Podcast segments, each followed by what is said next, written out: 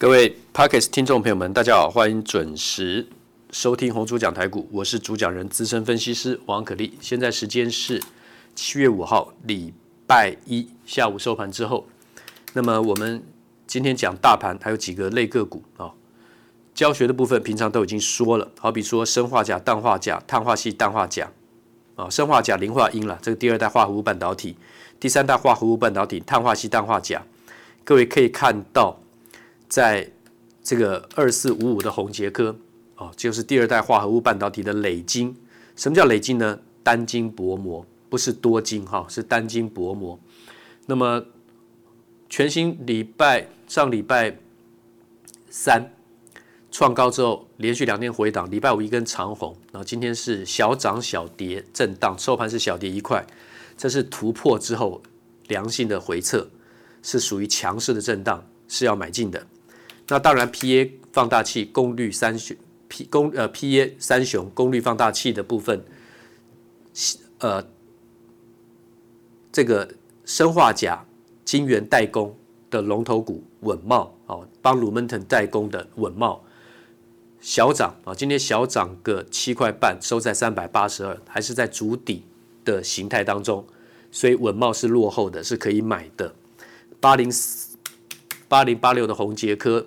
形态比稳懋高了大概十五 percent，涨幅比稳懋高了十五 percent，它还没过前高一七七点五，按照基本面来讲也会过，所以三个都可以买进。啊，这基本面的部分还有幼幼班的教学，我之前讲过，什么是第二代化合物半导体，那么怎么掺杂啊，三五族对不对？那么如何产生 P 型半导体跟 N 型半导体啊？那当然，发光功率元件这个是属于砷化镓的范畴。到了第三代化合物半导体，更耐高压、高电流的高功率元件，不管是基板还是材料，一定就是碳化矽跟氮化镓。那么是矽基氮化镓还是碳化矽基氮化镓？那个差别我也跟各位讲过。第三代化合物半导体的是像三七零七的汉磊。还有三零一六的嘉晶，嘉晶是磊晶的部分，也就是四寸跟六寸碳化矽跟氮化钾都可以做的。那么高功率元件指的就是成熟的半导体制程，不是先进的半导体制程。先进的话是以矽 silicon 啊 based，就是说矽基当做先进制程，它不能抵抗大电流跟大电压。所谓的高功率，功率就是电流乘以电电压，P 等于 I 乘 V，那个 P 是 power，就是功率的意思啊。所以，细基用第一代半导体，它们是属于元素半导体，单一元素半导体是细基半导体。好，那么第二代化合物半导体，所谓的三五族，就是细是这个八隅规则来讲。系的话呢是四 A 族啊，碳矽鍺锡铅，这是四 A 族啊。系的话呢是四 A 族，如果是加这个硼铝加銦鉈拉啊，或是氮磷砷 TP 啊，三族或五族，加三的话呢形成电动是 positive，电电动啊是带正电啊 positive，所以是 P 型半导体。如果是加了五 A 族，多了一个电子出来。是 N 型半导体 negative，因为电子是带负电啊，这我们讲过很多次，这是属于第二代化合物半导体啊，三五族，也就是晶圆代工的生化钾的龙头稳茂，还有宏杰科强势股宏杰科，然后磊晶的部分是二四五五的全新，全新反而领先的生化钾的龙头稳茂跟八零四六八零八六的宏杰科过高，就代表他们的拉货速度最快。哦，所以说要强者恒强，要买全新光电，比较低档布局买稳茂。那宏杰科当然也强，也可以买啊、好，那么现在又讲到了这个电动车的部分。讲电动车部分之前，我们先讲一下大盘。大盘还是按照我讲的大 N 字形上攻。那么从哪边开始就已经跟各位讲这件事呢？这次杀杀到五月十二号最低一五一六五那一天，后来。个当然有更低的一五一五九了，但是杀到五月二十二号的时候，我就已经预告它会突破一八三三二，不是前高一七七零九，因为当时跌了两千五百五两千五百多点，我已经预告会涨超过一八三三二点。那为什么是一八三三二？我以前推算过很多次，按照月线的小对称是一六一九零，大对称是一八三三二，所以都会过前高一七七零九。那这次也跟各位讲，走一个大 N 字形会来到一九一五五点。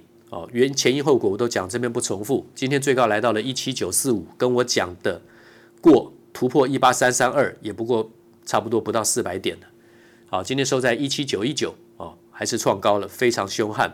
好，大盘讲完，刚刚在这个生化钾的龙头股稳茂，好，PA 功率放大器三雄稳茂、宏杰科、全新，我也都说了。第三代化合物半导体，那么当然稳茂这个集团。他们也在推动第三代半导体，然后呢，还环球晶、中美晶这个集团也是一样。中美晶、环球晶可不可以做多？当然可以做多啊，没有疑问啊，没有疑问。好，那另外就是电动车概念股啊，那么最近的涨幅蛮大，创高的，像今天看到五四二五的台半，那么有哪一些呢？电动车的指标股有聚合啊，化合物啊，这个六五零九的这个聚合啊，它是属于。这个特用化学啊，特特用化学，那么在去年赚一点六三，今年第一季赚零点七七来讲，还蛮有看头的，所以股价很强，先连续创了新高，来到了五十一块。台版五四二五的台版呢，那么毛利率三十一趴，去年赚二点二九，今年第一季赚零点七四，所以才刚刚上来，可是股价已经过了大底的底部颈线，今天来到涨停板七十五。还有哪些呢？有西盛。康普、美琪玛、顺德，还有台台塑集团的长源科，不过那量好小啊，一个月只有两百万的营收。还有像高技、像以盛 KY、茂联 KY、中碳啊、中钢碳素、中碳，还有国际中橡啊，有这些公司。那么这里面呢，我们刚讲到的这么多公司里面，营收规模比较有规模的是茂联 KY，那么它是做这个连接器的啊。那茂联 KY 的话呢，单月营收有二十三亿多，再来就是国际中向啊，是转投资电电动车的，它单月的营收十八点九五亿，这还算是有点规模的。